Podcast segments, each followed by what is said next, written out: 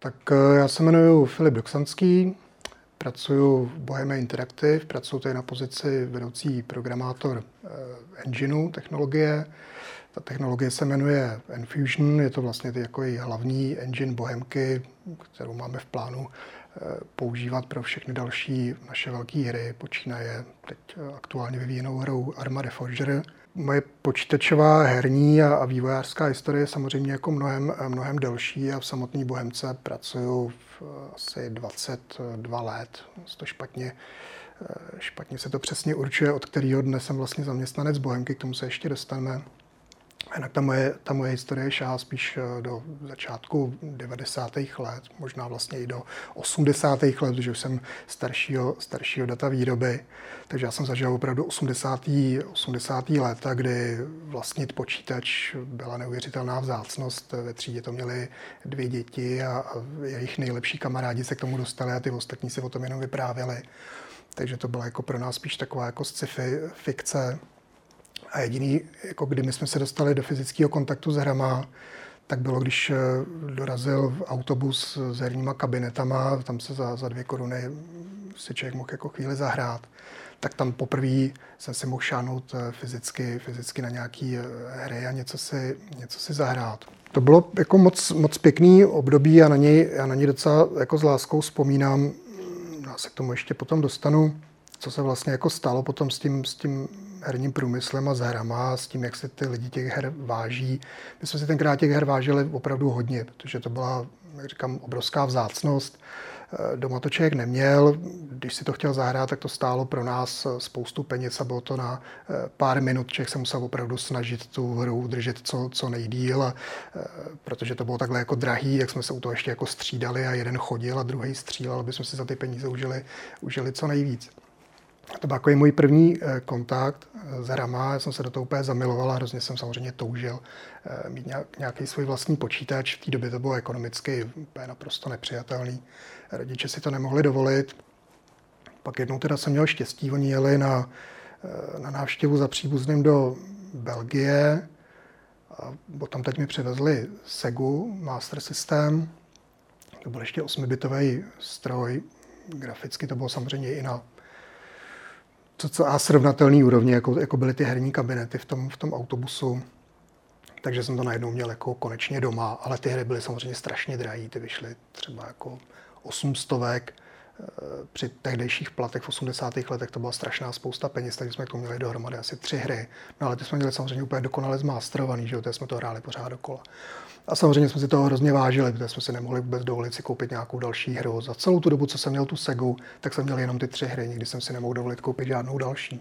Já jsem měl vždycky hrozně jako vztah eh, jako futuristickým tématům a četl jsem sci-fi a ty počítače pro mě byly takovou jako branou do té budoucnosti proti tomu eh, okolnímu světu takže jsem eh, tomu chtěl jako rozumět, co se tam jako děje, jak se ty hry jako vyvíjejí. Chtěl, chtěl jsem to mít, chtěl jsem být vyloženě ten, kdo ty hry eh, dělá, takže ta moje láska jako k počítačům dál, dál kvetla.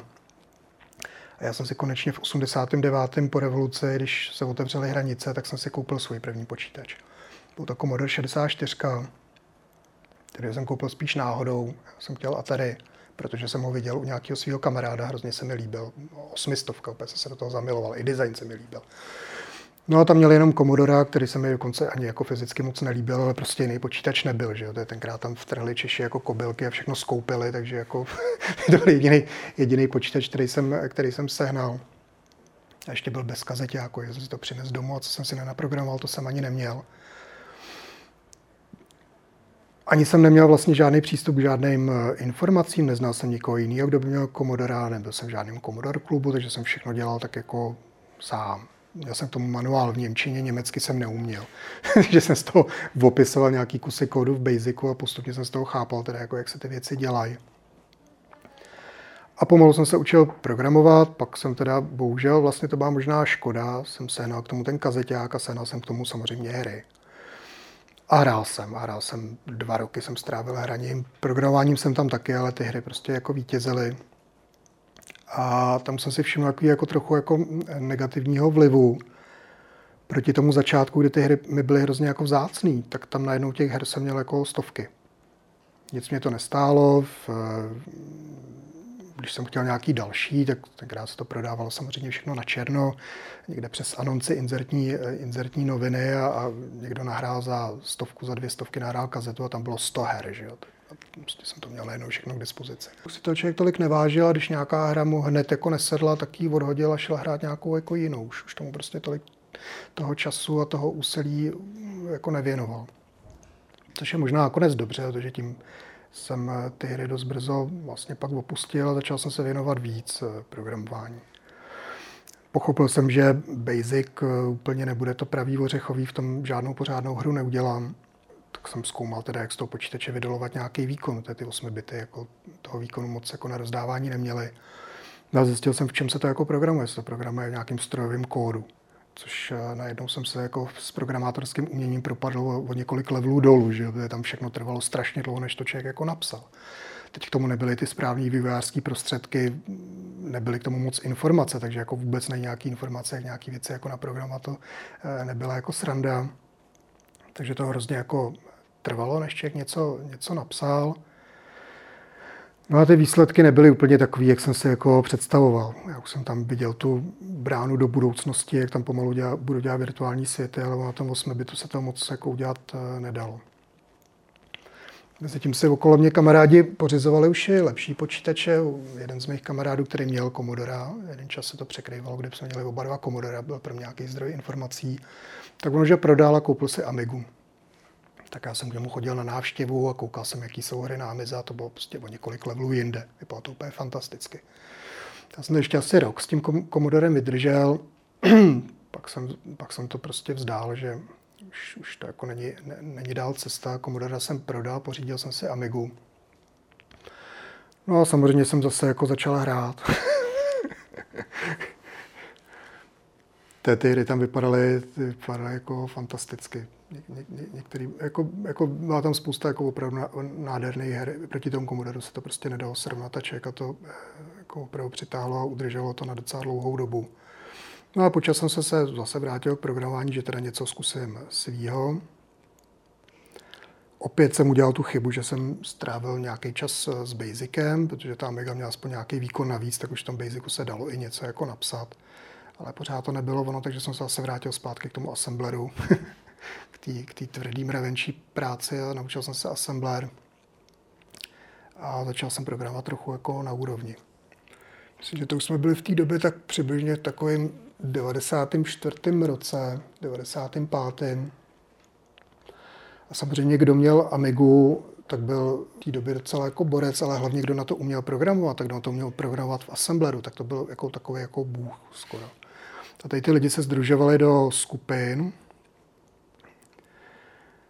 který měli pár členů, většinou nějaký programátory, nějakého hudebníka, nějaký, nějaký grafiky a e, dělali, dema se tomu říkalo, a to jako, jako takový umělecký konglomerát grafických efektů, který naprogramovali ty, ty hrozně šikovní programátoři a grafici dodali grafiku a krásný ručně pixelovaný obrázky, jak tam byla nějaká superová hudba, celý to mělo jako nějaký jako mělo to nějakou výpravu a mělo to nějaký drive. Bylo to opravdu jako kus, kus umění a s tím se potom jezdilo na soutěže a tam, tomu se říkalo demo kompo.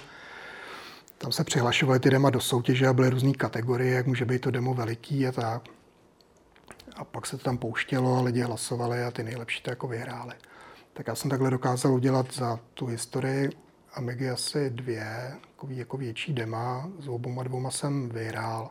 Samozřejmě vyhrál jsem s nimi tady v České republice. Jo. To bylo zase jako proti světové scéně, to bylo úplně jako jiný level. My jsme tady byli jako vodost, vodost slabší, takže jsem byl vlastně trochu jako jednouky mezi, mezi slepejma. Nicméně jako hodně jsem se, hodně jsem se naučil a třeba tady v České republice nebylo moc lidí, kteří by uměli takhle jako programovat na Amize.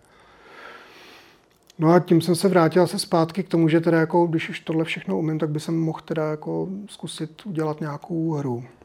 To bylo spousta tady těch, tady těch demoskupin vzešly potom eh, herní eh, firmy.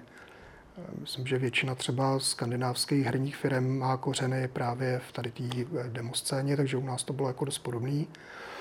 Tak to říkám, mám vlastně všechny dobrý předpoklady na to, aby se mohl udělat nějakou svoji první hru. No, aby to bylo splnění takového toho mého snu, že jako to okno do, do budoucnosti a virtuální realita a podobně, tak to musela být 3D hra. Já jsem se úplně zamiloval do 3D her. Byl úplně můj, můj sen. Eh, bylo to pro mě téměř jako nedostižný toho dosáhnout. Viděl jsem třeba poprvé v životě na PC hru uh, Wolfenstein, která je z dnešního pohledu neuvěřitelně primitivní. Mně to přišlo úplně fascinující a vlastně tam bylo úplně všechno, co jsem potřeboval k tomu, aby to vypadalo jako, jako ta virtuální realita. Jak jsem si říkal, že tohle je přesně to, co, to, co jako chci, čeho chci dosáhnout. Já jsem s tím strávil poměrně dost času. Samozřejmě nebyl tenkrát internet, eh, neměl jsem vůbec informace, jak takovouhle věc eh, napsat, takže to bylo samozřejmě spousta jako experimentování a hledání střípků z různých kusů zdrojáků, které se mi dostaly do ruky a, a improvizace. A myslím, že třeba takovým roce úsilí se mi povedlo vlastně udělat první demo. Já jsem mám i vytípal na PC textury z Wolfensteina, že to moje první demo opravdu vypadalo jako Wolfenstein, protože tam byla i grafika z Wolfensteina.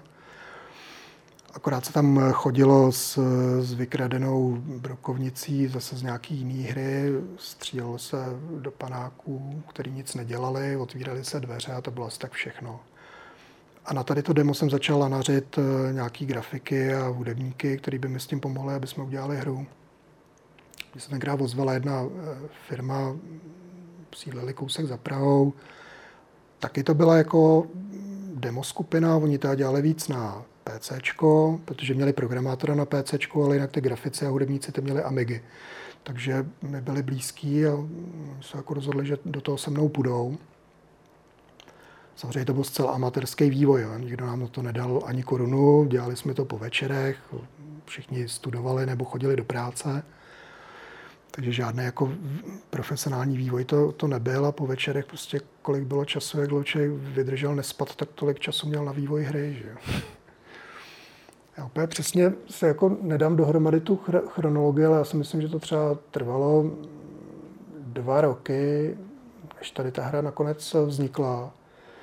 Mezi tím z těch původních asi čtyřech, pěti členů tady tý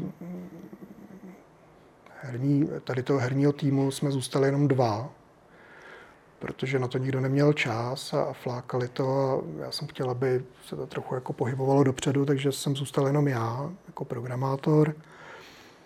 Zvukař nám zanechal nějaký, nějaký hudební mody, jako skladby, které jsme do toho mohli použít a, a jeden grafik, který mi dodal vlastně veškerou grafiku, textury a postavičky dosanimovaný a podobně. Levely, ty jsem si musel naklikat sám, sestavit data jsem si musel nějak sám, vymyslet k tomu příběh, napsat nějaký texty. Vlastně jsem to dělal všechno jako už potom sám po večerech. No, nicméně za dva roky byla hra na světě, jmenovala se Testament.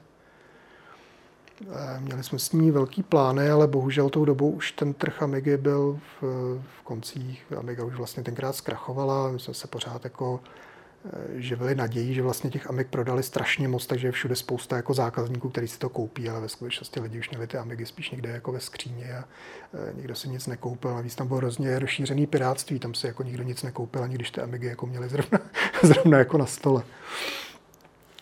Takže jsme to chtěli vydat, chtěli jsme to vydat i tady na českém trhu. Eh, nakonec se vlastně nenašla ani prodejna, která by to vzala a, a, a zařídili krabice a vůbec ty základní jako předpoklady, aby se to tady mohlo prodávat v regálu.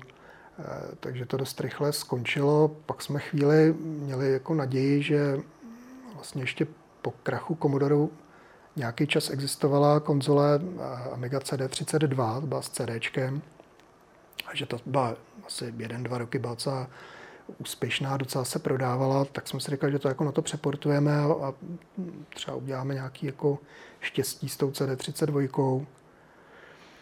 Eh, mně se to povedlo, eh, stálo to poměrně dost úsilí, neměli jsme k tomu žádné informace, měli jsme k tomu devkit, eh, měli jsme jednu CD32, jednu vypalovačku, čistý médium tenkrát stálo asi pět stovek, jedno, což byla naprosto neuvěřitelná palba.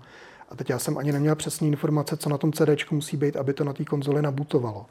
Takže já jsem dělal nějaký první pokus, všechno jsem tam dal, všechny ty boot sekvence, všechny ty konfiguráky, všechno tam bylo, dali jsme, vypálili jsme to, že jo, 500 váhy, dali jsme to do té mechaniky a ono to nic neudělalo, že A tímhle tím stylem jsme postupně spálili těch CDček, možná deset, jako než jsem konečně dosáhnul toho, že ta věc jako nabutovala a, a fungovalo to.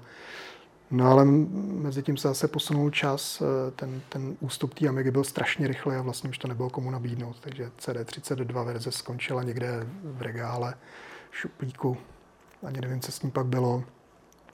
Ten náš vydavatel tady český to prodal nějakému německému Amiga klubu a nějakému anglickému vydavateli a vůbec nevím, jak to pak dál s tou hrou dopadlo. My jsme z toho pak nic, žádný peníze nedostali, za tady to jsme dostali ty dva lidi, co na tom dělali a ten kamarád, tak jsme dostali asi po 15, možná 17 tisících, abych nekřivdil.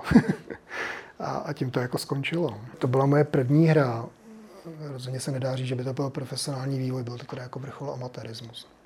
Tím, že zatím bylo jako poměrně dost úsilí, ale nepřineslo to skoro žádný jako finance, tak jsem se rozhodl, že z toho ještě teda jako trochu něco jako vydojím. A ten engine jsem eh, trochu jako zinovoval. Protože byla vlastně jako sranda, když jsem ho napsal poprvé, tak on byl postavený na úplně jiných algoritmech než eh, původní Wolfenstein. Byl Nebylo to úplně jako špatný, ale mělo to nějaké své limity, kvůli kterým jsem si nemohl dovolit eh, větší dohlednost a když se tam toho objevilo víc v tom záběru, tak šlo FPS hrozně rychle dolů. Teď jsem to musel uspůsobovat levely. No a mezi tím, jak už začal být trochu jako dostupný internet, tak já jsem se dostal k těm informacím, jak ten Wolfenstein byl napsaný. Tak jsem podle toho jenom tak cvičně jsem si ten engine jako přepsal. On navenek vypadal téměř jako stejně, ale běhal daleko líp a mohl jsem si daleko víc dovolit tak jsem vzal toho původního, to, ten původní testament a znova jsem ho předělal na novém engineu a začal jsem to prodávat eh, na sebe, což samozřejmě ten český vydavatel nějak úplně jako s tím nesouhlasil, ale mě to už moc jako nezajímalo. Prodával jsem to jako, podloudně, prostě posílal jsem to poštou a někdo si proto přišel ke mně domů a někomu jsem to prodal v metru. Prodával jsem to po třech stovkách a trochu jsem se na tom zahojil. No a protože už jsem měl tady ten engine a vlastně měl jsem tomu nějaký nástroje, tak jsem ještě v rychlosti naklikal spoustu nových levelů, přidal jsem tam pár nových vlastností, nějaký přepínače, teleporty, trochu jsem přebarvil grafiku, dostal jsem pár nových textur, udělal jsem testament dvojku a prodával jsem ho úplně stejným způsobem a tím jsem na tom ještě jako něco málo eh, vydělal. Takže nakonec to nebylo úplně marný. No. Něco jsem se u toho eh, naučil, co jsme vydělali a nějak jsem trochu podpořil svoji lásku k hernímu vývoji. Ty jsi ten engine na tu dvojku vlastně udělal snad během toho, když jsi byl nemocný a snad během 14 dnů nebo něco takového. A to, to mě třeba přijde zajímavé, že vlastně tehdy jsi udělal engine za 14 dnů, když si ležel někde v horečkách a dneska se enginy prostě dělají roky a roky a musí to dělat. To bylo prostě daný tím, že ty ty věci byly tenkrát hrozně jako jednoduchý. No. Ty, ten hardware vlastně neměl moc velký výkon, všechno to bylo dělané takovým dost eh, podfukem a ty algoritmy byly dost jednoduché, oni museli být jednoduchý, to je nic komplexního, aby jako rychlejš nejelo, takže když jsem si pak přečet, jak vlastně fungoval Wolfenstein, že to je nějaký jako raycasting, takže tolik, kolik má člověk sloupečku pixelů na obrazovce, jak tolik pošle paprsků, až na traceuje nějakou zeď a ví vzdálenost, staví přesně pozici na té textuře, on tam skopíruje ten vyskalovaný proužek textury, jak je to vlastně hrozně jednoduché, jak jsem se praštil do čela, že, tak, že jsem takový idiot, že jsem na to nepřišel sám. Takže pak už to bylo vlastně hrozně jako jednoduchý a všechny ty ostatní věci mi tam vlastně zůstaly z, to, z, toho, z toho původního testamentu. No, jako kreslení v objektu, to jsem měl udělaný dobře, podlahu, kterou testament, eh, teda, kterou Wolfenstein ani neuměl jako renderovat otexturovanou, tak to, jsem, to já jsem uměl například. Tak to mi tam zůstalo stejný, to jako spousta kódu byla jako stejná, takže šlo hlavně o to, jak vyrenderovat ty, ty stěny a jak vyřešit tu viditelnost, co vlastně co zakrývá, aby jsem to nemusel kreslit zbytečně moc. Takže to už pak šlo hrozně rychle. No.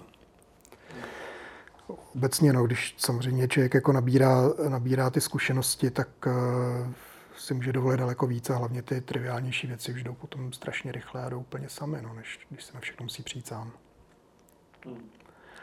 No, nicméně to jsem, to jsem dodělal hm, testament a mezi tím ten okolní svět nám hrozně utek. Já jsem pořád ještě měl Amigu a jsem měl jako rád.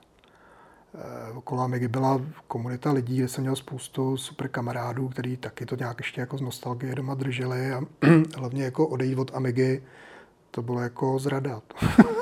tak odpadnutí od víry. Jo. To, to, to, člověk věděl, že jako jakmile prodá Amigu, tak přijde o spoustu kamarádů. Jo. to jako taky nechtěl. Takže to člověka, člověka drželo nejenom, nejenom tím, že samozřejmě bylo škoda odejít od něčeho, na čem umím víc než všichni ostatní, kde jsem byl za nějakého jako eh, Kinga. A navíc, že bych přišel jako spoustu jako kamarádů, že to nějakým způsobem. Taky jsem měl navíc s hrozně nainvestováno. Já jsem byl fakt blázen. Já jsem většina lidí měla doma třeba pětistovku a dvanáctistovku to bylo 12 stovka, už byl počítač za 20 tisíc, ale já jsem měl doma Amigu 4 tisícovku, která stála 80 a v tom jsem měl eh, PowerPC kartu, která stála dalších 30 a v tom jsem měl ještě grafickou kartu, která stála 20. Jo. Takže jako jsem, já jsem v tom měl hrozný ranec peněz a samozřejmě by mi to za to tenkrát nikdo jako nedal. Nicméně jsem samozřejmě na tomto hardwareu jsem si mohl něco jako dovolit ten okolní svět nám hodně utek na PC. Už mezi tím byl Doom jednička, dvojka, Dark Forces, eh, myslím, že už byl dokonce i Unreal nebo, nebo Quake. Minimálně už byly jako nějaký dema nebo, nebo screenshoty, takže bylo úplně jasný, že jsem jako strašně pozadu. A naštěstí já jsem měl ten jako dost výkonný hardware s tou, s tou PowerPC kartou, takže já jsem začal prototypovat eh, nový engine, který byl kompletně polygonový, stejně jako Quake který už mě nějak zvlášť jako nelimitoval. Já jsem vlastně opět jako v tom světě Amigy jsem dosáhnul něčeho, co nikdo jiný jako v, neměl v té době. To byl vlastně jako nejlepší engine vůbec, co kdy kdo udělal eh, na Amigu. Ale bylo úplně jasný, že to nemám ani komu jako nabídnout. Jo. Takže takový hardware, co jsem měl já, to mělo jako pár lidí a ty by si tu hru stejně jako nekoupili. Navíc potom už eh, byl problém i sehnat eh, lidi, kteří by se mnou na tom dělali, protože si jako spíš klepali na čelo, jako proč by dělali hru, kterou jako nemají komu ani nabídnout, ani nemají komu ukázat, že? protože ani sami doma neměli takovýhle počítač. Takže jsem pochopil, že to už jako nikam eh, nevede, ale naštěstí ten, já protože jsem měl tu Amigu s dvou procesorů, že tam byl ten starý ciskový motorolácký procesor a měl jsem tam tu PowerPC kartu, tak už jsem si to psal hodně multiplatformně. Veškerý ten kód jsem měl napsaný jak v C, tak nějaký věci v Assembleru, který jsem chtěl, aby běžely rychle. A tím, že jsem měl ten C základ, tak eh, jsem byl schopný to poměrně dost rychle přeportovat na PC. Takže já jsem to začal portovat na PC a samozřejmě jsem potřeboval sehnat nějaký jako lidi, kteří by se mnou na nějaký hře dělali. Tak se mi povedlo oslovit eh, pár lidí, který jsem eh, znal, nebo mi někdo doporučil z té bývalé Amiga scény. A plus ještě některý lidi, kteří se mnou dělali na, na testamentu, třeba který pak i odešli, nebo ten jeden kluk, který se mnou dělal až do konce. Tak jsem tady ty lidi oslovil a už je to jako zajímalo víc, že vlastně už je to na PC, že to má trochu jako nějaký smysl. E, tak jsem sehnal nějakou grafiku a začal jsem, eh, začal jsem dělat na engineu a zatím bezcílně. Zatím to nemělo nějaký jako směr, neměli jsme žádný plán, ani jsme nevěděli, jestli to bude strategie nebo jestli to bude střílečka. Postupně se to nějakým způsobem vyvíjelo, vypadalo to nakonec, že toho bude asi jako střílečka. No. Pojmenovali jsme to eh, Enforce, bylo to poměrně ambiciozní, měla to být taková střílečka, něco jako kombinovaný s detektivkou, kde ten hlavní hrdina měl být agent, který dostával nějaké jako zakázky bylo to hrozně komplexní, ale myslím, že bychom to nikdy jako nedokázali dodělat. Myslím, že nikdy nevznikl ani jeden nějaký celý jako level.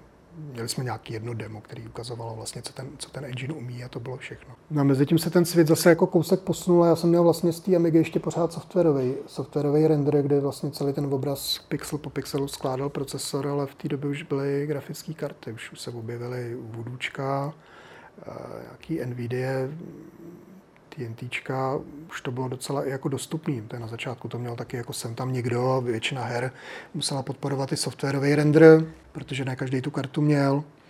Ale postupem času ty, ty, ty, ty, ty grafické karty začaly vítězit, tak já jsem znova ten engine inovoval. Nahradil jsem vlastně ten původní softwarový render renderem přes, přes GPUčko. Takže to začalo vypadat jako každá jiná hra v té době na PC. Už to začalo vypadat perspektivně, že bychom na to mohli začít dělat nějakou, eh, nějakou větší hru. Je problém, že jak eh, jakoby stoupá ta technologická úroveň té hry, tak eh, rostou ty produkční náklady. Dodat na to grafiku, ty 3D modely, už tam nestačí nějaký jako sprayty, prostě namalovaný ze čtyřech stran. A ukázalo se, že jako se nedá dělat hra jako po večerech, jak jsme to dělali tenkrát. Některý lidi který se toho projektu tenkrát zúčastňovali, tak uh, měli představu, že to třeba jako půjde a tahli to ze svých peněz. Já ne, já jsem byl v pohodě, já jsem chodil do práce, já jsem se živil jako seriózní programátor, programoval jsem nějaký databáze, četnictví a podobně. A oni to táhli ze svých peněz a samozřejmě to nadšení se jako začalo vypařovat, jak docházely peníze. Jsme potom začali přemýšlet, jak teda jako to speněžit. To se jeden z těch lidí ujal, začal schánět investory a rozesílal to vydavatelským firmám a jiným herním studiím, jestli by o to nikdo neměl zájem. My jsme to vlastně moc k ukázce neměli, že byl to nějaký eh, jeden malinkatý level, kde chodil panák a otvírali se tam dveře a svítili tam světla a to bylo všechno. Vlastně jako nějakou ideu, co to bude jako za hru a nějaký design dokument, to jsme vůbec jako neměli, že jsme byli absolutní amatéři, že nikdo o to neměl vůbec zájem. Chtěli jsme získat eh, peníze z, z venture kapitálu, kde se objevila spousta investorů, kteří začali kupovat tady ty malý ITácký jako startupy a spali do toho peníze. Ale to celý hrozně jako trvalo. To jako nevadilo. Já jsem si doma vyvíjel svůj engine a vydělával jsem peníze někde jinde, ale ty ostatní na to jako spěchali takže nemohli už takhle dlouho čekat a povedlo se jim oslovit eh, tady tenkrát jednoho ze spolumajitelů Bohemky Slavomíra Pavlíčka, který měl v té době RCčko. A ukázali mu vlastně to, na čem děláme. Tenkrát už to mělo trochu vlastně nějaký obrysy, nějaký, nějaký hry. Ono se to postupně přetavilo, že to bude vlastně spíš jako adventura. že to bude akční adventura Měl to i nějaký pracovní název, možná to měl i náznaky scénáře. A ukázali to tenkrát eh, Pavlíčkovi, mu se to nějak docela líbilo. Ono v té době tady moc velká konkurence v Čechách nebyla, nebylo tady moc lidí, kteří by dělali hry, kteří by byli schopni si udělat vlastní engine. Takže to nějakým způsobem eh, zaujalo a dal nám nějakou důvěru, teda, že, že z toho třeba něco bude. Normálně jsme dostali kanceláře, Dali jsme nějaký rozpočet, měli jsme nějaký plán asi na jeden a půl roku. Mohli jsme najednou najmout lidi na plný úvazek, kteří dostávali vejplatu. Já jsem tenkrát odešel ze své práce.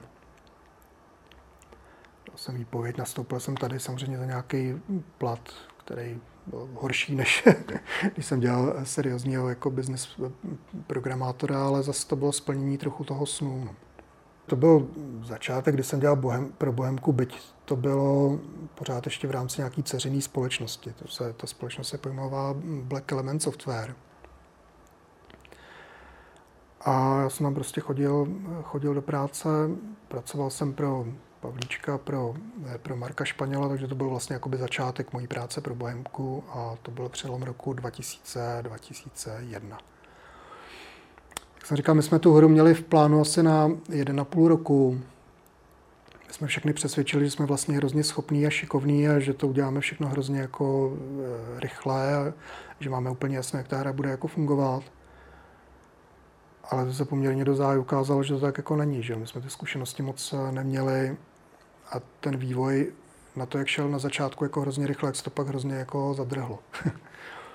najednou jsme zjistili, že se to jako nikam neposouvá, že ze spoustu věcí si nevíme rady, že to zabere daleko víc času, než jsme si mysleli, nebo že ty věci jako třeba nějak uděláme a oni moc herně jako nefungují, že nejsou vůbec jako zábavný. Takže my jsme tu hru třeba pravidelně ukazovali a, a ty lidi k tomu měli připomínky, že to vlastně jako vůbec nefunguje, že to je nezábavný a že to, že to nemá atmosféru a že to není ani hezký a podobně. Takže se ukázalo, že za ten, za ten jeden a půl roku to vlastně nemáme jako moc šanci eh, stihnout. Takže jsme začali nabírat eh, další lidi, aby jsme posílili ten tým. Takže se ten vývoj začal trošičku jako natahovat, ten obsah té hry se hodně jako měnil. A začala docela i růst jako nespokojenost v tom, v tom týmu trochu se to tam jako rozdělilo nějaký, na nějaký dva tábory, přičemž ten jeden bojoval za ten původní koncept a ten, ten druhý vlastně už mezi tím si vymysleli, že chtějí tu hru celou poskládat úplně jako jinak. A byl tam jeden jako moment v tom, v tom vývoji, byl jako, jako trochu nepříjemný, kdy došlo jako ke střetu, vyloženě jako, že kdo teda jako za to může že ta hra se úplně takhle jako dobře nevyvíjí a že to vlastně tím, že je to celý od začátku blbě jako vymyšlený a že jsou tam lidi, kteří jako to tlačí špatným směrem, takže jsme se, některý lidi prostě museli odejít. pár lidí nových přišlo, ten koncept se úplně změnil a tu hru jsme začali dělat téměř jako znova. Nějakou dobu, co to jakoby vyvíjelo, relativně ta hra rostla, dostali nás na starosti, protože už jsme měli vydavatele v té době, to byla v té době Cenega, eh, tak jsme dostali od nich nasazeného producenta, který měl začít dohlížet na to, jak tu hru eh, děláme, jestli jako funguje. A ten byl tedy jako docela přísný. No. Ten, eh, ten, ten jako s náma moc v rukavičkách nejednal, takže ten, když se mu něco nelíbilo, tak to, tak to řekl poměrně dost natvrdo když jsme se na něčem dohodli, že něco v nějakém termínu dodáme a my jsme to nedodali, tak eh, naprosto jako nechápal, jako, jak jsme si to mohli jako dovolit. A nechal se tady vysvětlovat, jako, proč to tam tady jako není. Člověk pět minut něco vysvětloval, no ale jsme se dohodli, že to dneska bude. pak už jako zvyšoval hlas, jako docela na nás řval, jako byl docela jako dost ostrý. A bylo to jako poměrně dost, eh, dost nepříjemný v období ale ono to začalo fungovat. Eh, jak na ty lidi byl vyvedený eh, jako dost značný jako tlak, tak my jsme ho sice hrozně jako v tu chvíli nenáviděli, byli jsme vždycky hrozně jako naštvaný, že se po nás takhle vozí a že schazuje jako tu naší práci, ale u nás to jako pak nakoplo, že musíme dokázat, že to tak jako není. Eh, takže jsme začali ty věci dodávat v poměrně dost jako brutálním tempu. Tím, že my jsme promarnili strašného času na tom vývoji, a dostali jsme nějaký deadline, kdy to jako prostě musí být hotový a měli jsme to poměrně dost ambiciozní a jsme museli jít jako strašným tempem. Na začátku týdne v pondělí se řeklo, co se přibližně jako udělá. Dva levely se vždycky vybrali a dva levely musely být do dalšího týdne do pondělka hotový. V pondělí byla vždycky schůzka s producentem a předvedli jsme mu teda, co jako máme, dostali to testeři a hráli to, jestli to celý jako funguje, jestli to stojí za to. Na tímhle s tím tempem eh, nás postupně dotlačil až eh, do finále. Bylo to úplně neuvěřitelné. On nám pak řekl, že vlastně jako měl záložní plán, který to natahoval ještě o další tři měsíce. Teď nikdo nevěřil tomu, že to stihneme a my jsme to stihli. On nás prostě k tomu jako takovým brutálním způsobem dotlačil. Jenže my jsme tenkrát eh, jsme byli mladí, že jo, neměli jsme děti, někteří už teda měli doma ženu, ale jako prostě ty lidi jsou za mladá trochu jako tolerantnější, takže se jeli naprosto šílený přes časy, jeli se víkendy a pracovalo se přes noc, takže jako to tempo tam bylo opravdu jako, jako šílený. Dneska už by to někdo takovým způsobem asi tu hru dělat nechtěl. Nicméně hru jsme, hru jsme dodělali, pro nás to byla obrovská úleva, byli jsme na ní poměrně jako hrdí, čekali jsme, jaký to bude obrovský úspěch. Ten úspěch se úplně jako nedostavil, respektive nedostavil se úplně jako hned. My jsme tu hru vydali s nějakýma fatálníma bugama, což bylo hrozně jako takovou nešťastnou souhrou okolností. A hlavně jsme ji vydali, že byla jako poměrně dost těžká. My jsme měli QA tým, který se skládal z dvou lidí, kteří nedělali nic jiného, než že hráli prostě furt pořád dokola každý den. A oni už to měli tak najetý, že byli schopni jako speedrunem tu hru odehrát za snad tři hodiny, že měli jako rekord. Jo. Přitom jsme měli herní dobu snad 70 hodin. A oni fakt to měli najetý, že to dokázali jako odehrát takhle. A vůbec jim to připadalo, že to hrozně jako lehký. Takže my jsme to upravovali jako na míru prostě těm, eh, tomu kváčku a, a my jsme to měli jaký docela jako najetý. Přišlo nám, že je to jako v pohodě, ale pro normální hráče to prostě jako úplně fatální. Mě hrozně baví, když jako dneska se k tomu některý jako lidi vracejí, třeba v Artefaktu to nedávno bylo, kdy se věnovali eh, Shadeovi a říkali, že to bylo vlastně jako Dark Souls. No. To je úplně jako, je hra s vražednou, jako, s vražednou obtížností. No a my jsme byli vlastně jako jim jako předskokanem. Takže ta hra dokázala jako neuvěřitelně jako odměňovat, když to měl člověk najetý a věděl, jako na kterého nepřítele použít jaký zbraně, protože tam byl obrovský výběr zbraní a kouzel a, a technika, magie a jako na každého platilo něco jiného a dalo se to fakt jako tou hrou proklouznout a když to člověk nevěděl, tak dostával strašně na prdel, ale jako hrozně. Takže ty lidi a ty recenzenti, kteří si to zahráli, tak nejenom, že viděli nejdřív ty příšerný bugy, než vyšel jako patch, který vyšel bohužel až po první vlně recenzí, no a navíc dostávali strašně na prdel, že jo. Takže eh, je pak víc zajímalo to, že vlastně na té hře bylo vidět, že je to prostě jako z českých lů a hájů, že tomu prostě kouká sláma z bod, že to nemá prostě tu technologickou úroveň jako jiný hry, které v té době vycházely. Takže jsme dostávali docela jako vejpras v těch, v těch recenzích, což nám bylo hrozně líto. Jsme jako, úplně jsme si jako nemysleli, že se to jako zasloužíme. No. Je fakt, že když jsme tu hru potom pofixovali a trochu se upravila obtížnost a vycházely potom jako další recenze, tak to poměrně dost jako chválili. Ta, ta hra byla jako oblíbená, každý, kdo eh, tomu jako přišel na chuť, tak říkal, že se to hrozně jako užil. Ta hra byla hrozně příjemně hratelná. Právě tím, že když člověk našel tu taktiku, tak uh, to bylo hodně jako easy. No. Měl takovou tu hodně oldschoolovou hratelnost. Takže jsme z toho byli trochu, trochu zklamaný. Já úplně nevím přesně, jak to nakonec dopadlo s tou hrou ekonomicky, jak se zaplatila, nezaplatila. On tenkrát taky ten vývoj her byl daleko levnější než dneska. Kdyby jsme dneska tolik let strávili s hrou tak, a potom jsme měli takový jako neúspěch, tak by to byl jako ekonomický totální jako průser. Tenkrát to asi tak hrozný nebylo. A ta hra se docela prodávala asi dlouho, nevím. Možná se nakonec zaplatilo, nevím. Každopádně jako trhák to nebyl. No samozřejmě trochu jako podepsal na té náladě v tom studiu. Pár lidí jako odešlo. Nějaký nový jsme zase nabrali. Já tady mám ještě jenom poznámku pro hráče. To bylo hodně těžké. Hmm. Takže to je vlastně takový running team těch vašich her, ne? Že potom vlastně ta Alpha Prime taky byla jako hodně těžká. A jestli, jestli to nesouvisí i s tím, jak ty jsi říkal na začátku, že vlastně když měl první počítač, tak, nebo když měl tu Segu, tak z ní furt mastil tři hry, až si v nich byl úplně největší master, tak jestli to... Může to být, může to být trochu tím, no. Hlavně jsme opravdu nikdy neměli moc jako velký jako testerský studio, kde by jsme měli jako víc nějakých nezávislých jako vhledů, kdyby někdo přišel a řekl, byste se jako úplně zbláznili. Opravdu jsme tam měli pak ty lidi, kteří to hráli furt dokola a byli s tím jako naprosto v pohodě. No. to má trochu jako smůla. No. Nicméně pak teda jakoby byl dodělaný shade, o, o shadeovi dvojce se nedalo mluvit. že bychom jako na něco jako bombastického navazovali se říct nedá. Měli jsme nějaký plán, že by se udělal port na Xbox, že by to trochu jako vylepšilo prodeje. Já jsem dostal i devkit, eh, vzhledem k tomu, že ty hardwary, počítač, konzole tenkrát byly dost podobné, tak to nebylo až tak těžké jako přeportovat. Já jsem měl fakt za pár měsíců jsem to měl docela funkční, bylo přede mnou nějaká práce, aby to se tam vešlo jako do paměti, protože ta paměť v Xboxu byla eh, tak třetinová proti tomu, co jsme tenkrát měli běžně v PCčku.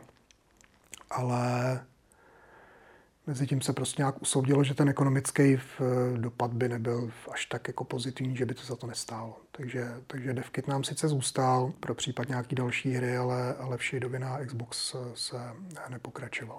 Se teda rozhodli, že, že to zkusíme znova a lépe. Naštěstí nás teda jako nepotrestali tím, že by studio zrušili. Vzali nám teda ještě šanci, že, že co, co předvedeme jako teď. Shadowi třeba trochu místama kulhal design a, a příběh byl takový jako jednoduchý, kde do nám ho jako vyčítá, tak jsme se řekli, tentokrát to všechno uděláme jako správně, takže se najal eh, profík, který nám napíše příběh, což byl eh, pan Nev, eh, spisovatel.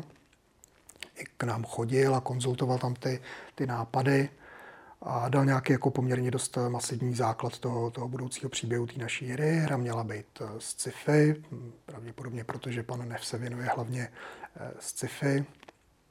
A taky protože já jsem chtěl, aby ta naše další hra už vypadala jako technologicky na stejný úrovni jako ostatní hry, aby se nám nikdo nesmál, že tomu kouká sláma z bod.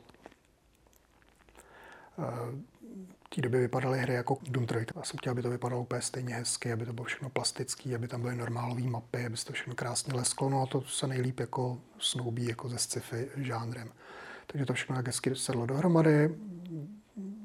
Designéři pilovali příběh s panem Nefem, já jsem dělal na novém engineu. Začali jsme dělat nějaký technologický demo, který by to jako dokázalo jako prodat, jak to bude krásně ta hra vypadat. Hodně jsme si hráli s fyzikou, že by to prostředí mělo být hodně interaktivní. Všechno se mělo hejbat, všechno se mělo dát rozbít na kusy. Navíc to demo, který jsem začal dělat na novém engineu, tak eh, protože jsem měl k dispozici ten Xbox Dev Kit, tak jsem to rovnou dělal na Xboxu. A opravdu jsme udělali první technologický demo, který vypadalo jako fantasticky. Vypadalo to minimálně tak dobře jako Doom 3. Bylo tam fyziky jak v Half-Lifeu a celý to bylo jako, byla tam spousta takových jako i vizuálních triků. Byly tam všude kamery, eh, které zobrazovaly scény z jiných kusů jako levelu a promítalo se to tam prostě na obrazovkách v té samé scéně byly tam interaktivní displeje, jako byly v Doomově tradice, vypadalo to opravdu jako nádherně a celý to běželo naprosto plynule na tom Xboxu, takže to vypadalo velmi poutavě, takže jsme dostali znova šanci, že teda jako zelená můžete dělat další hru. bohužel nás pustilo do, dost, dost podobná jako krize vývoje jako s tím, s tím shadem, že ten začátek jako šel hrozně jako rychle a pak jsme měli takový období, že jsme se pláceli jako v kruhu. Ta hra se nějak moc jako nevyvíjela. Lidi, kteří se k tomu sedli, tak řekli, že to vlastně jako nebaví. Eh, my jsme tam nechtěli střílet eh, do lidí, chtěli jsme střílet do robotu, protože v žádné jiné hře to nebylo. Jenomže se ukázalo, že pro ty lidi to není moc uspokojící pocit střílet jako do, do robotu, takže to jako ne, ne, ne, nepřinášelo ten očekávaný jako zážitek, takže jsme tam museli přidat lidi. Několikrát se to hodně, hodně předělávalo, opět jsme to naplánovali příliš ambiciozní, ale ukázalo se už, že ta produkce jako té grafiky a těch levelů je už jako náročnější a že jako trochu nestíháme.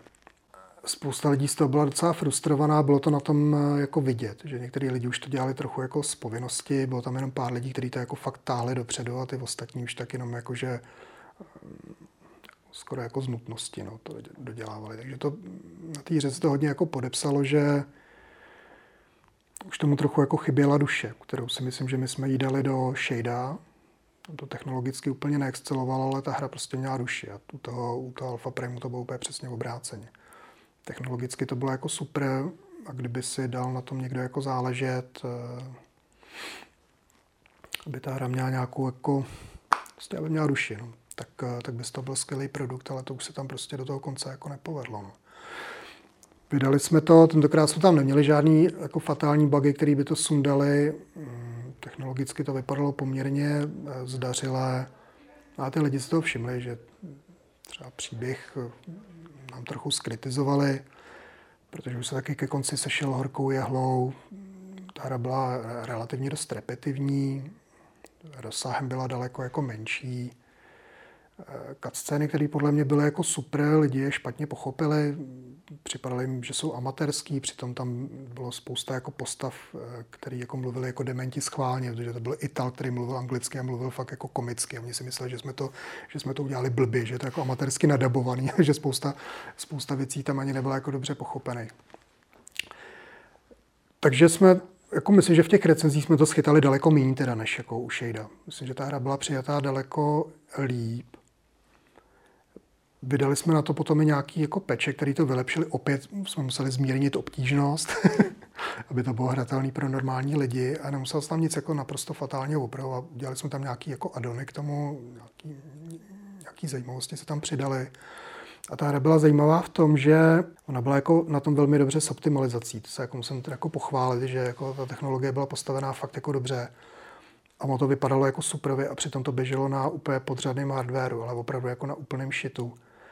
A ta hra se hrozně dlouho prodávala, bylo to úplně jako nepochopitelný. A byla na Steamu. A v době, kdy už jako v ostatní hry se neprodávala jako vůbec po takhle dlouhé době, tak tady furt tak jako kapalo, pořád. Protože pravděpodobně v Americe, kde se lidi kupují počítače někde v supermarketu vedle rohlíku a je tam jenom nějaká onboardová grafika jako v kancelářském počítači, a nezahrajou se na tom ty lidi skoro nic, tak tady ta hra na tom vypadala výborně a běhala na tom úplně jako suprově. Takže jako pořád se to prodávalo a ty lidi to tam jako psali vyloženě v těch komentářích, že to nechápu, jak ta hra vypadá jako hrozně dobře. A na čem jim to běží, jak se to dobře hraje. Takže myslím, že jako ekonomicky to bylo daleko jako lepší než, než Shade, ale opět to nebyla žádná jako velká díra do světa. Myslím, že to byla jako, jako poslední kapka pro to naše studio a už jsme jako další šance jako nedostali, že si budeme dělat nějaký náš vlastní projekt. A většina těch lidí byla odvolaná na různou práci jako v Bohemce. Takže třeba grafici a designéři byli odvolaní na armu a dělali modely a nějaký mise do army. Přičemž jenom některý z nich to bavilo teda. Takže některý, některý u toho zůstali a jsou, do, jsou v Bohemce do dneška a spousta z nich eh, to prostě po nějaký době zabalila a odešli původního Black Elementu tím pádem eh, zůstalo jenom programátorské oddělení, což byly všeho všude tři lidi, včetně mě, což jako nebylo mnoho. Neměli jsme moc jako ani základ, že by se mohli říct, že teď bude Black Element dělat nějakou další třetí hru a ta bude jako konečně jako super. Takže to vypadalo blbě jako vlastně i se mnou a s, s mým enginem a s tím mým týmem. My jsme byli tak nějak částečně jako vlastně odvolaný z tady té práce, dostali jsme nějakou práci v Bohemce, dělali jsme na tubulech a vypomáhali jsme nějakou práci na, na engineu army, dělali jsme nějaký optimalizace. Já jsem vlastně zjistil, že mě to jako už nebaví, že už mě to nenaplňuje, už nedělám vlastně, už nerealizuju ten svůj sen. A byl jsem rozhodnutý odejít. A naštěstí tenkrát měl, myslím, že Slávek Pavlíček měl v šuplíku připravený projekt, který se nikdo nechtěl jako asi ujmout, nebo to nebyly volné kapacity a to byl Career Command. No a když jsem jako přišel a říkám, že jako už nějak nevidím pro sebe jako budoucnost a že bych to jako zabalil, tak, eh, tak ten projekt vytáhnu ze šuplíku a mně se jako líbil hrozně moc. Takže jsme dostali jako po třetí šanci. Byl tam ještě podepsaný pořád Black Element, ale my už jsme spoustu lidí jako dostali vlastně jako i z, z Bohemky.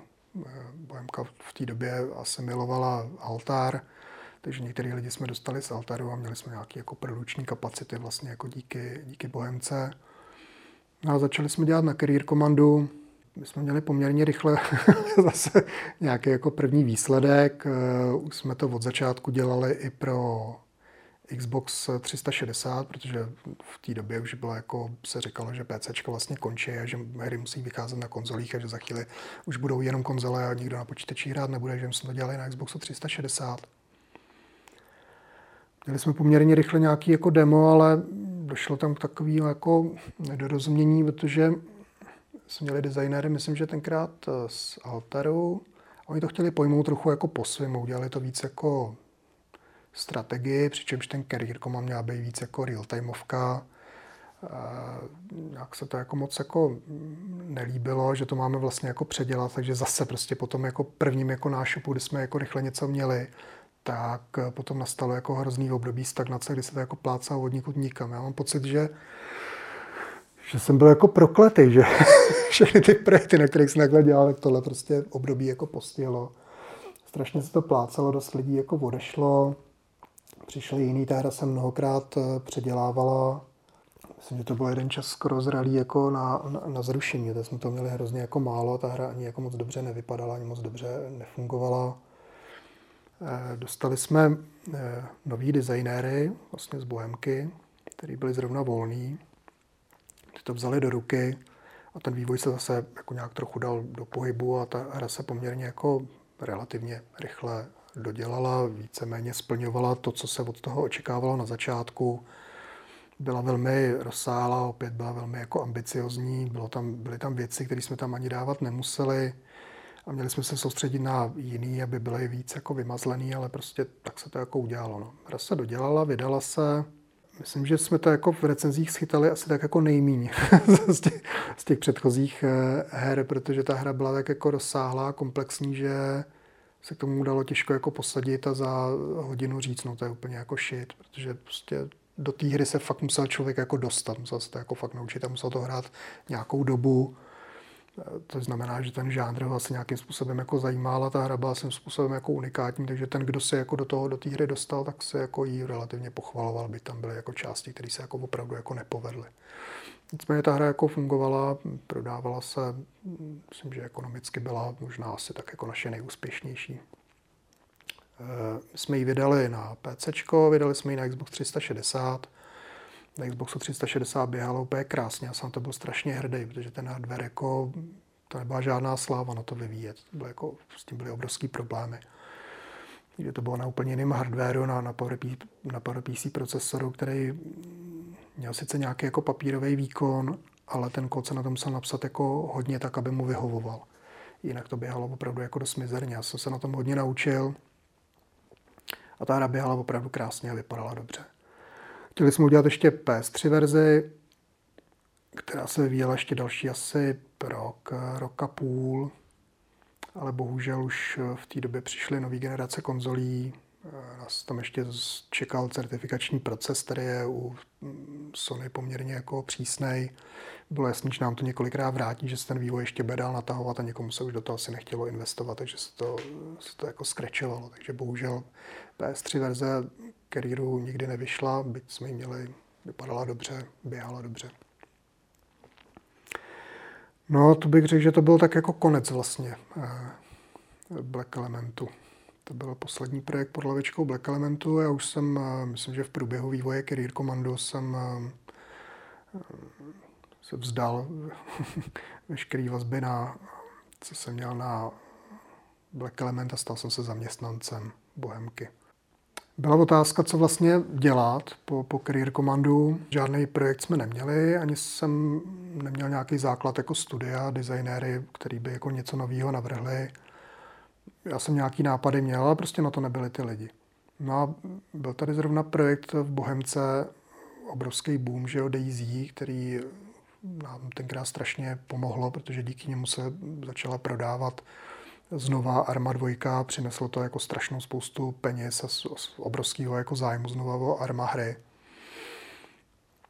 A to Daisy se tady nějaký čas vyvíjelo, vyvíjeli to původní programátoři, kteří dělali Flashpoint a kteří dělali Armu 1 a Armu 2 ale to byli taky veteráni, už zase uměli strašně moc let a prostě už tam byla ta únava, už, už je to prostě nebavilo a chtěli se toho zbavit. A, takže já jsem byl na ráně. že vlastně jako je tady volná kapacita, já se můžu jako ujmout Daisy, což pro mě byla hrozná rána, že jo? protože v té době já jsem měl za sebou to já teď ani, ani, ani nespočítám, ale jako bylo to třeba 12 let eh, toho mýho jako dítěte, toho Enforce Engineu, na kterém vlastně všechny ty hry eh, běhaly. A Daisy pro mě znamenalo jako konec. Že budu dělat prostě na engineu, který jsem sice nějakým způsobem znal, tak jak jsem říkal, my jsme v minulosti pomáhali Bohemce na, na engineu, ale nebylo to prostě to moje dítě. Navíc uh, už to mělo svůj věk, bylo to zatížené nějakým technologickým dluhem, a zájem byl hlavně na tom, jako Daisy hodně rychle dát do funkčního stavu a dostat to na trh. To znamená spoustu jako oprav jako v kódu hry, kterou já už jsem vlastně dělat nechtěl. Mě, mě nejvíc bavila ta technologie. Kam tady prostě nebyl nikdo, kdo by to dělal Bohemce. Jsme tady neměli žádný jako komplexní engineový programátory, který by se vyznali v engineu ve všech těch jako systémech, kdo by se toho ujal. A Bohemka to potřebovala a já jsem tady jinou práci neměl tak jsem eh, přišel s, s, s myšlenkou, že se toho jako ujmu. Daisy, Daisy pomůžeme eh, dát do, do vydatelného stavu.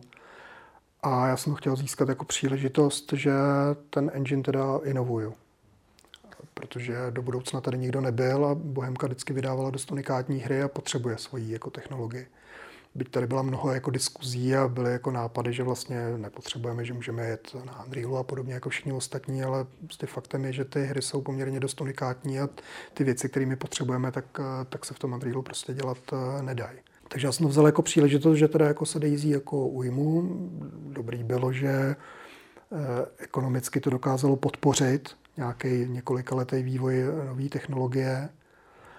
Eh, přesvědčil jsem svůj programátorský tým, který měl teda v té době čtyři členy, včetně mě, že se tomu teda jako budeme věnovat a budeme se potom do budoucna věnovat eh, svýmu engineu. Ta práce na tom Daisy se hodně jako protáhla, protože ten stav toho projektu opravdu jako nebyl dobrý. Tam byla jako strašná spousta věcí jako v, v hrozném stavu. A sebralo mi to jako mnohem víc času, než jsem chtěl. Hodně dlouho jsem se musel věnovat té hře a hodně málo tomu engineu, takže mě to jako docela, docela ničilo.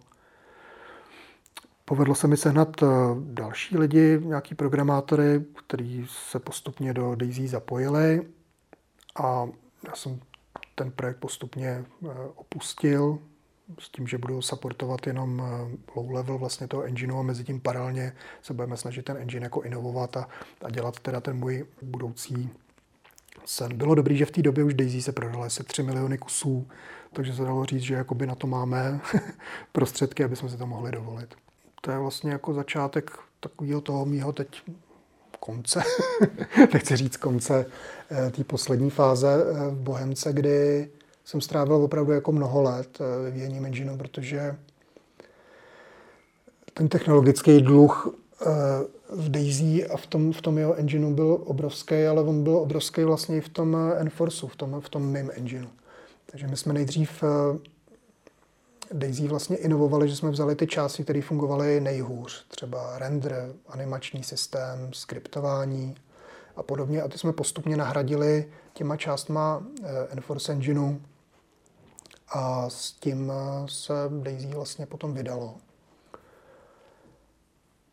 A když se Daisy vydalo a my jsme se od něj mohli odpoutat a začali jsme mazat ten, ten Daisy kód, tak vlastně z toho původního nezbylo skoro nic. Vlastně my jsme to postupně celý přepsali. Což byl hrozně jako zajímavý proces. Ono to vypadalo tím, že na tom vlastně pořád běžela hra, tak to bylo asi tak, jako když člověk jako koupí rozpadající se hotel, do kterého se pořád ubytovávají lidi a mezi tím to jako ty lidi stěhuje z místnosti do místnosti a ty místnosti renovuje a ten hotel celý jako za provozu jako přestavuje. Bylo to jako opravdu jako zajímavý proces. Díky tomu to trvalo daleko díl, než jsme, než jsme jako plánovali. Ale a bylo to opravdu jako, byla, byla to neuvěřitelná challenge, protože jsme měli nějaké jako představy o tom, co ten engine má umět, ale když tomu chodili ty veteráni jako z army a, a říkali ty svoje požadavky, na co jsou vlastně jako oni z army zvyklí, na co je zvyklá komunita, jak se tam dá všechno jako modovat, všechno se dá upravovat, každá věc se dá překryt nějakou svojí vlastní funkčností, tak jsem musel jako uznat, že ani to, co my jsme měli jako napsaný Fenforsu a o čem jsem byl přesvědčený, že jako dobrý, tak prostě nebylo dost dobrý. A já jsem se na začátku snažil jako licitovat, že tady ty věci třeba jako nepotřebujeme, tak to uděláme jako jednodušejší. Ne, prostě postupně jsme dospěli k tomu, že to musí být opravdu přesně tak, jak, jak ty lidi byli zvyklí a že to musíme zároveň posunout daleko dál.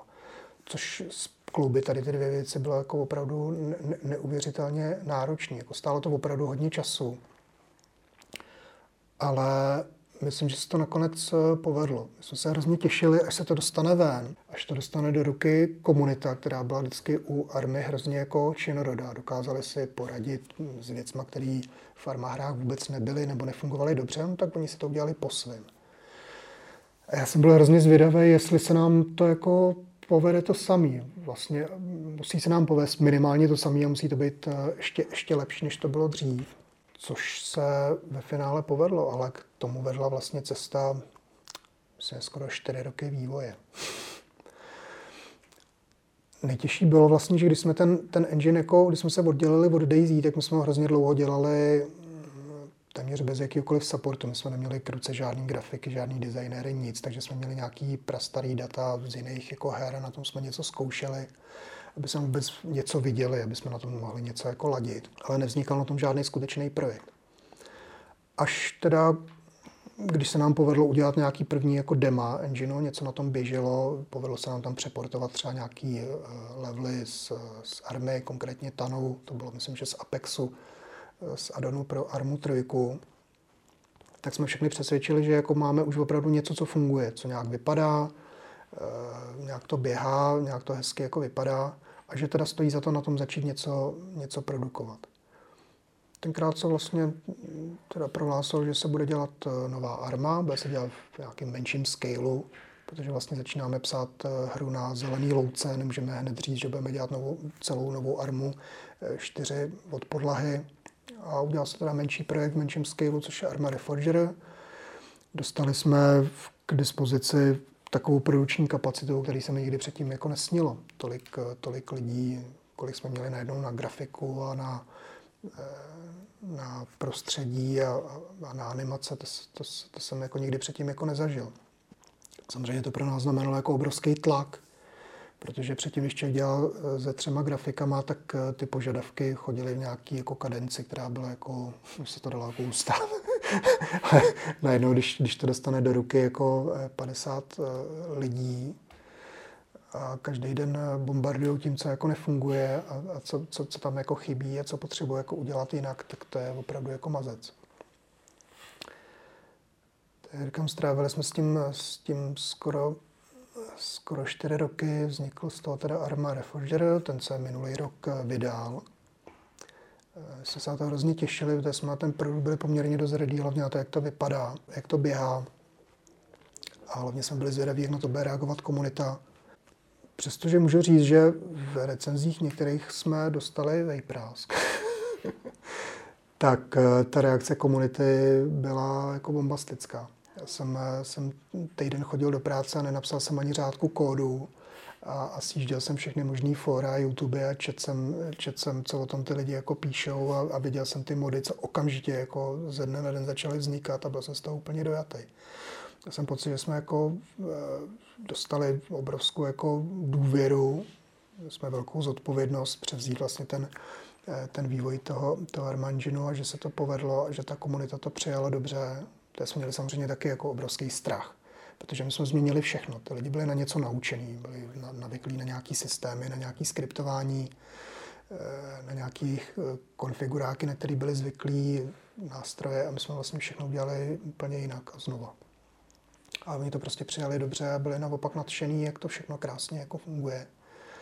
A byť třeba mm, recenze nebo skóre spokojenosti na týmu u Reforgeru tak jako plavé, byť stoupá s každým updatem, naštěstí se to pove, jako daří zlepšovat, tak u nástrojů je od začátku do teďka jako poměrně dost vysoký, že ty lidi jsou z toho opravdu nadšení.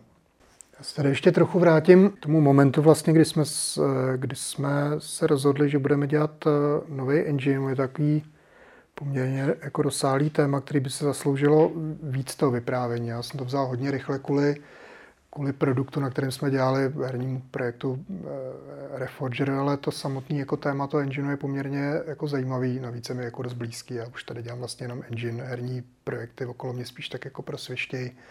Eh, nemám na to ani moc často jako vstřebávat, co se tam, co se tam děje. Ten engine je pro mě jako to, to, to, to podstatné. A vlastně ten moment, kdy jsme se tady rozhodli, že, že pro další Arma hry už, už nemáme dneska dostatečně konkurenceschopnou eh, technologii, tak tady vnitřně ve firmě začala probíhat spousta jako diskuzí, jestli vůbec je jako ještě je dneska taková jako doba na to, aby jsme se vyvíjeli svůj vlastní engine. To je spousta herních studií, které měli dřív své enginy, tak už je dávno opustili. A podle velikosti jejich projektů se vrhli na nějakou existující eh, technologii, obvykle na Unity nebo Unreal, ani nevím, jestli asi už dneska nic moc většího není, ještě kraj, ale to už, to už dneska je spíš na ústupu. No úplně stejná diskuze probíhala tady, a tady byla ještě o to hlasitější, že eh, dokud tady byli jenom lidi, kteří dělali jako na, na armě, ty nositele Arma Genius Loci, tak ty věděli, v čem byla jako Arma unikátní a ty věděli, proč ten engine jako vlastně vyvíjíme. Ale v té době jsem přišla strašná spousta lidí jako z jiných firm. Přišli lidi jako z Take-Two a z jiných, z jiných herních studií, a tam už se tahle filozofie moc jako nenosila. Tam už všichni přicházeli s tím, že už třeba měli zkušenost s Unrealem, eh, nebo i s, i s Cry a už jim to připadalo naprosto jako nesmyslný se vyvíjet něco, něco vlastního. A byl tady potom obrovský jako střed, kdy se ty lidi začali scházet a něco se, něco se plánovalo. Z jedné strany byly vlastně ty lidi Eh, původní od army a z druhé strany byly ty, ty nový progresivní s tím Unrealem. A každý měl nějakou jako svoji představu, jako své požadavky. Já jsem seděl někde uprostřed a měl jsem to nějakým způsobem realizovat. Jo. A tam absolutně neexistoval průnik.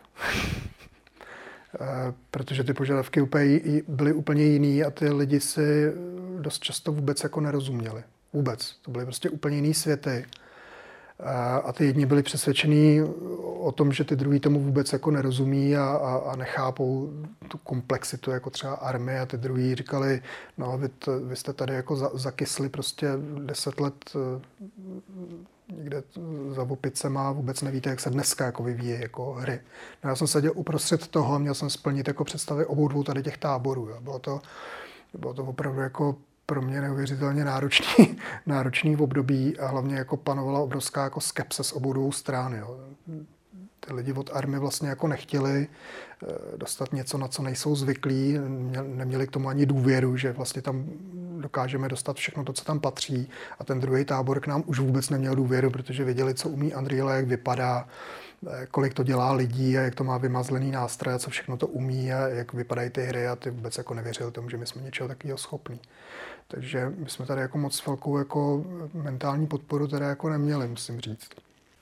Z toho vzniklo i takový jako dost uh, hluchý období, kdy, kdy se nás jako ty lidi dost přestali jako všímat, protože jsme tady jako nějaký čas vyvíjeli vlastně ten engine s takovým jako váku, neměli jsme ani žádný asety pořádný, na kterých jsme to jako, na kterých bychom to vyzkoušeli ani jsme neměli toho moc v ruce, aby jsme někoho vůbec přesvědčili, že jako jsme schopni dodat něco, na čem oni jsou schopni produkovat eh, nějaký prototyp, nějaký další hry. Kvůli tomu se vlastně možná za to můžu jako já, nevím. Možná těch rozhodnutí zatím bylo víc, ale já jsem takhle na jedné poradě řekl, tak eh, si myslíte, že prostě nejste schopni nic dělat na Enfusionu, tak si vemte Unreal a udělejte si na tom nějakou jako hru. A mi se všichni hrozně divili, že jako já, Fido, jako engineový programátor je vyháním jako k Unrealu. A řekli, no tak jako jo. No a od té doby se v Brně začal dělat eh, Vigor. Na začátku se to jmenovalo jinak, myslím, že Flame. No a ten se dělal na Unrealu a tím já jsem měl od lidí, kteří moc nám jako nefandili, jsem od nich měl vlastně jako klid. Eh, tím pádem jak se snažili jako s lidmi, kteří byli víc jako od army, dávat dohromady teda jako co má být v novém, v novém engineu, jak to má celý fungovat. Já už jak jsem to zmínil, měl se představu nějakých jako úlev, že třeba jako co všechno šlo v armě modovat, takže bychom tam třeba jako nemuseli mít. A oni říkají, ne, ne, to tam všechno musí být, tam to musí naopak daleko jako víc. Eh, musí to být úplně stejně modovatelný jako Arma, ale zároveň to musí být ty nástroje jako v Unrealu, ale ono to jako nešlo moc dobře jako splnit. Jo. To třeba v zápětí zjistili v Brně na, na, na Vigoru, eh, že tam to modování jako moc eh, jako nefunguje. Sice se tam dá všechno hezky jako Eh, vizuálně naklikat, ale ani nejsou schopni zmeržovat dva lidi svoji práci, který dělají jako na tom samém. Nebo když někdo něco jako naprototypoval, tak někdo nebyl schopný nějakou část jako toho přetížit, aby to nějak celý jako fungovalo. Což bylo pro mě docela příjemné, protože já jsem měl o to víc argumentů, proč vlastně to takhle jako nejde dělat. My bychom jako sice Unreal použít mohli pravděpodobně, ale znamenalo by to nad tím napsat neuvěřitelnou spoustu infrastruktury úplně jako znova na míru army a tím se ten jakoby přínos dost, by se dost zmenšoval. Samozřejmě ty lidi jako z army v, v, na, k nám neměli úplně jako v důvěru, byli na něco zvyklí, chtěli si dál věci psát po svém, moc jsme si nerozuměli s programátorama, kteří měli psát ten, ten herní kód. Bohužel to skončilo tím, že, že tam nebyla jako dobrá nálada a dost lidí jako odešlo, který na to měli dělat eh, s náma, což mi bylo docela jako líto, ale tím, že potom zmizely z obou stran ty třecí plochy, tak eh, se hrozně zlepšila jako nálada. Máš prostě ještě dobrá nálada, tak eh, se člověk líp pracuje a, a ty věci začaly jít hrozně rychle jako dopředu a pravidelně jsme něco jako ukazovali. Což nad tím se daleko líp diskutuje, když už něco ukazovat. Taky jsem měl tenkrát eh, štěstí, kdy z projektu, který se dělal paralelně s tím, což byl Take on Mars, tak my jsme tam přijali eh, poměrně šikovného člověka jako programátora, byť on byl jako tělem i duší spíš manažer. My jsme v něm viděli jako manažerský potenciál. A měli jsme jako v záloze, že, že by nikdy měl dostat nějakou takovou jako úlohu. A Take Mars byl pro ně jako poměrně dost malý. Tak dostal místo taky v našem týmu v Enfusionu a postupně, byť jsem si do té doby Enfusion vedl sám jako svůj vlastní projekt, tak on dostal pozici eh, projektového manažera a já jsem se mohl věnovat víc eh, programování. On se daleko víc eh, věnoval administrativní práci a hlavně se věnoval takovému tomu evangelizování ve firmě takže jako jezdil s tím enginem po pobočkách a pravidelně to ukazoval a, a ty lidi viděli ten progres a sbíral feedback a uh, myslím, že se to začal trochu jako otáčet díky tomu, že se tomu někdo opravdu takhle začal jako věnovat, že to začal v té firmě vlastně jako prodávat. Mě to jako hrozně pomohlo, já jsem se tím najednou nemusel zaobírat. To vždycky stálo hrozně jako energie, byl jsem toho v depresi, že, že ty lidi, že vlastně něco dělám, co ty lidi ani nechtějí.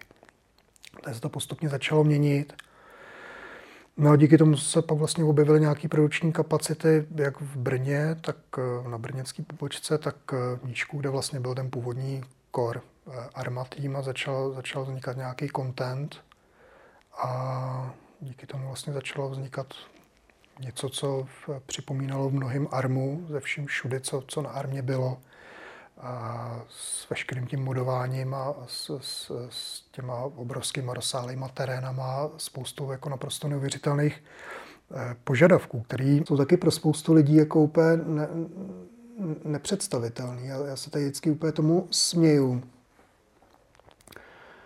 Eh, když třeba lidi jako mluví o Unrealu, a jak vypadá Unreal, nebo jak vypadá tamhle ten engine, a že tam mají jako real-timeový ray tracing na GPUčku, a jak to všechno jako krásně jako vypadá, No a pak se člověk podívá na ty hry, které vlastně tam tady ty featurey všechny mají a všechno je to prostě s krátkou dohledností, malý, třeba single player hra, v, nic, jako co by mělo jako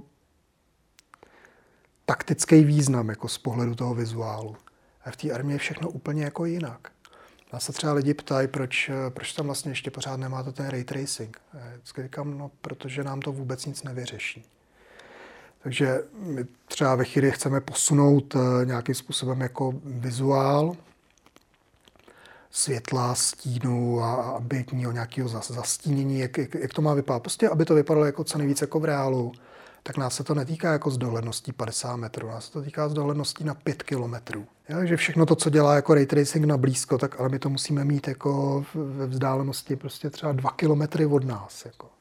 A tam už se jako ray tracing použít nedá. Jo. Nedá se použít eh, ve scénách, kde jsou eh, miliony objektů, kde jich je jako vidět prostě třeba 50 tisíc eh, na jednou. A co je nejhorší, že dneska spousta, spousta toho vizuálu se dá dedikovat na, na GPUčko, že to člověka moc z pohledu jako výkonu netrápí, ale kdykoliv jsme něco takového udělali, tak v zápětí přijdou jako designéři že oni z taktického pohledu potřebují, aby tu informaci měli i jako v herním kódu. Prostě to musí znát i CPU, tu informaci. Takže čím realističtější my uděláme nějaký jako zastínění v dálce, tak ale v té dálce stojí nějaký jako AIčko, a to musí být úplně stejně jako vidět a musí vidět tak, jako kdyby tam stál ten člověk na, to, na, na tu blízkost. Jo. Takže my kdykoliv dostaneme nějaký skvělý nápad, tak offloadneme nějakou, nějakou náročnou věc na, na GPU, tak oni přijdou v zápětí s tím, že to potřebují, ale znát jako i v herním kódu. Jo. To, je, to jsou přesně ty momenty, kdy se jako uvědomují, že tady se dělá neuvěřitelná spousta věcí úplně, úplně jako jinak z naprosto specifických důvodů, které prostě jsou jako nenahraditelné jakýmkoliv jednodušším řešením že se tím takhle neustále opakovaně týden za týdnem jako vydobíme místo jako na světě. Proč vlastně ten engine jako vyvíjet nejenom, že chceme, ale že, že ho vyvíjet musíme. Samozřejmě potom jako největší zkouškou ohně bylo teda, jako jestli nám na tom bude fungovat celý ten, celý ten herní projekt. Já teď z hlavy, jak říkám, ty herní projekty jdou vždycky trochu mimo mě. Ani teď nevím, jak přesně jsme na tom s velikostí Reforger mapy proti jiným armám, ale myslím, že to jako o moc menší není a nějaká další mapa, která je v produkci, tak je jako poměrně o dost větší než, než arma. Byla samozřejmě jako otázka, jak to celý eh, bude fungovat. Já jako můžu říct, že, jsme, že to dopadlo poměrně dost dobře. Já vždycky jako občas třeba jako projekt má samozřejmě nějaký jako nahoru dolů, nahoru dolů a, a tak se mění člověk jako, jako nálada, vždycky, když jsem jako na tom jako špatně, tak se podívám, jak ta hra jako vypadá, jak to, jak to běží, jak na to ty lidi reagují. A já si říkám, že jako my jsme jako zadání splnili, takže já z toho mám jako eh, radost, ty věci tam fungují dobře, Vím, že třeba lidi od nás z týmu si zkoušeli ve stejném počtu objektů a rozlehlosti mapy to samé jako nasázet eh, v Unrealu a ten Unreal se úplně jako zastaví na půl minuty, než se tam něco jako začne jako dít, než vůbec ta scéna se jako naplní. Ty věci tam opravdu nabíhají eh, neuvěřitelně rychle.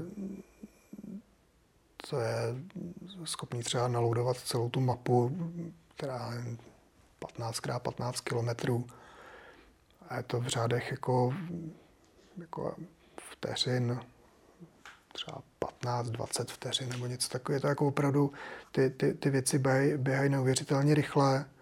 Samozřejmě jednou za čas se stane to, že si někdo něco neuvědomí, komplexitu nějaký, nějakého nastavení, nějaký jako drobnosti, někde něco jako změní. Eh, teď u nás se všechny ty věci hodně dědí od sebe. Jo. Jako každá, každá zbraň je děděná zase z nějakého jako itemu, to je děděný z nějakého jako základní třídy.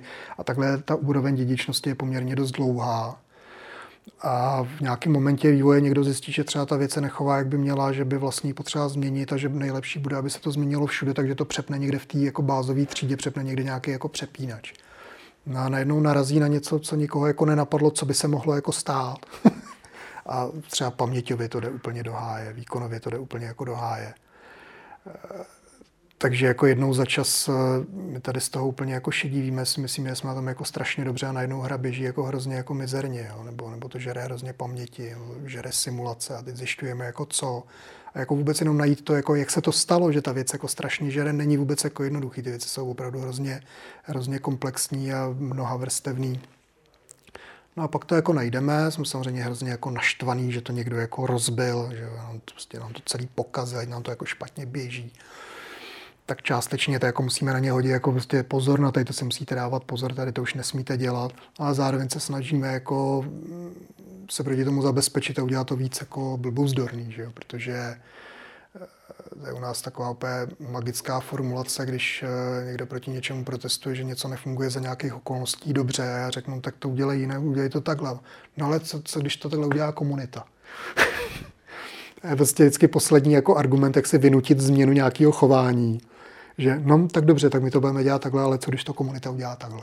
Takže já to beru vždycky jako výzvu, vždycky se vyvstekám a potom si k tomu sednu a musím se nad každou tou věcí, kdy se vlastně dá ten engine dostat jako do úzkých, tak se nad tím musím zamyslet, co s tím udělat, aby to příště se to jako nestalo, aby to prostě utáhlo.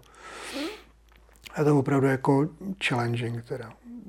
Takových situací jsou, jsou spousty a je to opravdu jako každý, každý týden jsou věci, ze kterých člověk opravdu jako šedivý. Takový jako příklad. Máme samozřejmě obrovský scenérie, obrovskou eh, dohlednost. Eh,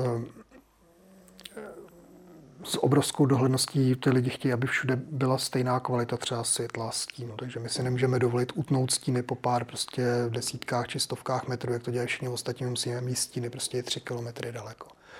A teď už to všechno jako vymyslíme, že to takhle jako funguje a celý to založení o tom, že tam máme jako tu jednu kameru a nějakým způsobem si ty věci udržujeme v paměti mezi snímkama, aby se to nepočítalo pořád.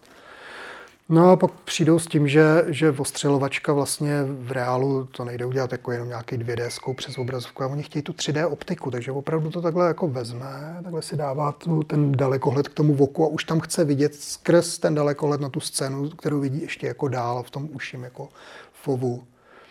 A opět v té samé kvalitě. takže ten obraz jakože se musí dělat vlastně jako dvakrát.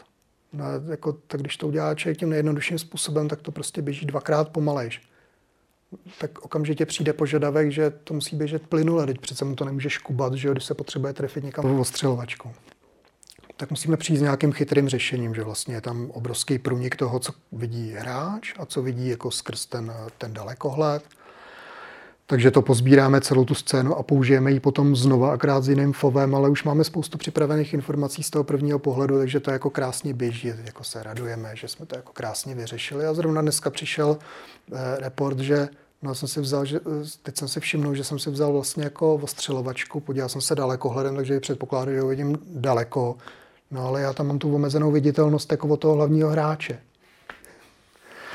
a co s tím jako uděláte. No, pro nás to znamená, jako, že vlastně celá ta myšlenka, kterou jsme jako vyřešili, teda tenhle ten problém, tak jde úplně do háje, protože prostě tu scénu prostě musíme pozbírat dvakrát a po každý jinak daleko, nebo bychom ji poprvé pro toho hráče s tím širokým fovem museli pozbírat už rovnou do té dálky, ale to je výkonnostně jako neúnosný.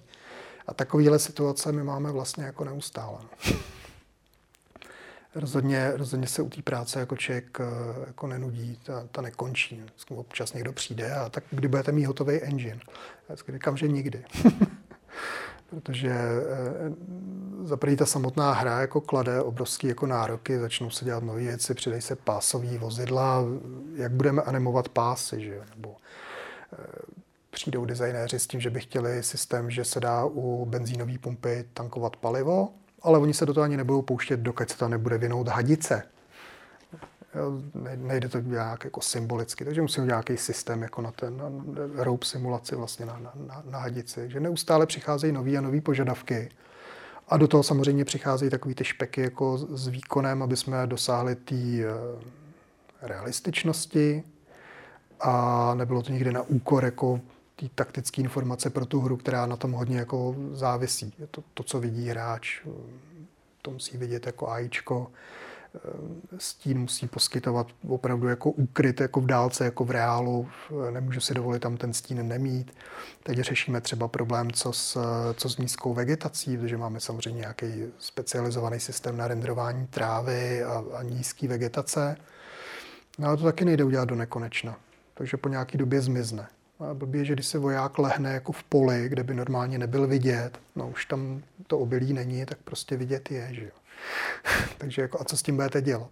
A takovéhle věci samozřejmě nikdo jako fan Reelu moc jako neřeší, ale my je tady řešit musíme. No.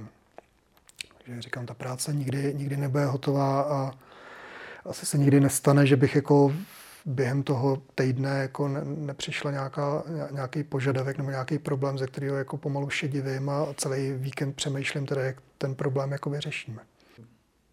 Takže se to hodně změnilo od té doby, kdy se za 14 dnů v horečkách udělal celý engine.